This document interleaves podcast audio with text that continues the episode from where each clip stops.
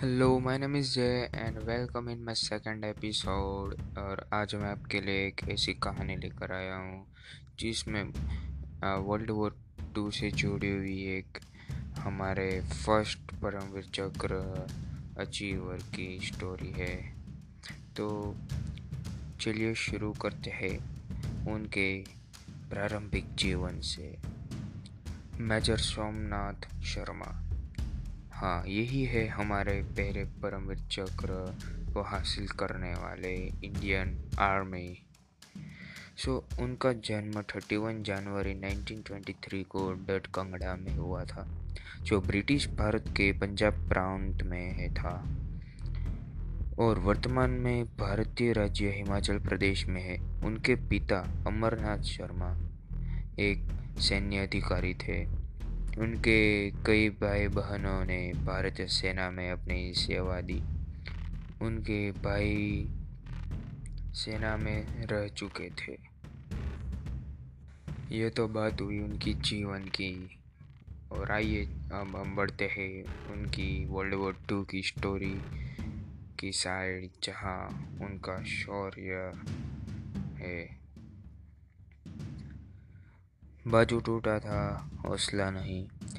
26 अक्टूबर 1947 को जब मेजर सोमनाथ की कंपनी को कश्मीर जाने का आदेश मिला तो उनके बाएँ हाथ की हड्डी टूटी हुई थी। बाजू पर प्लास्टर चढ़ा था। वह कमाऊ रेजिमेंट के चौथे बटालियन की डेल्टा कंपनी के कमांडर थे। साथियों ने रोकने की कोशिश की तो जवाब मिला सैन्य परंपरा के अनुसार जब सिपाही युद्ध में जाता है तो अधिकारी पीछे नहीं रहते हैं। ये जवाब मेजर सोमनाथ शर्मा की ओर से उनकी बटालियन को मिला था। श्रीनगर के दक्षिण पश्चिम में युद्ध भूमि के करीब 15 किलोमीटर दूर बड़गांव में 3 नवंबर 1947 को दुश्मनों ने लोहा लेते हुए मेजर सोमनाथ शर्मा ने शहादत पाई थी। मेजर सोमनाथ ने लगातार छः घंटे तक सैनिकों को लड़ने के लिए उत्साहित किया और नतीजा अपने हक में किया। इस दौरान दुश्मन का गोला मेजर सोमनाथ शर्मा के पास रखी गोला बारूद के ढेर में गिर गया।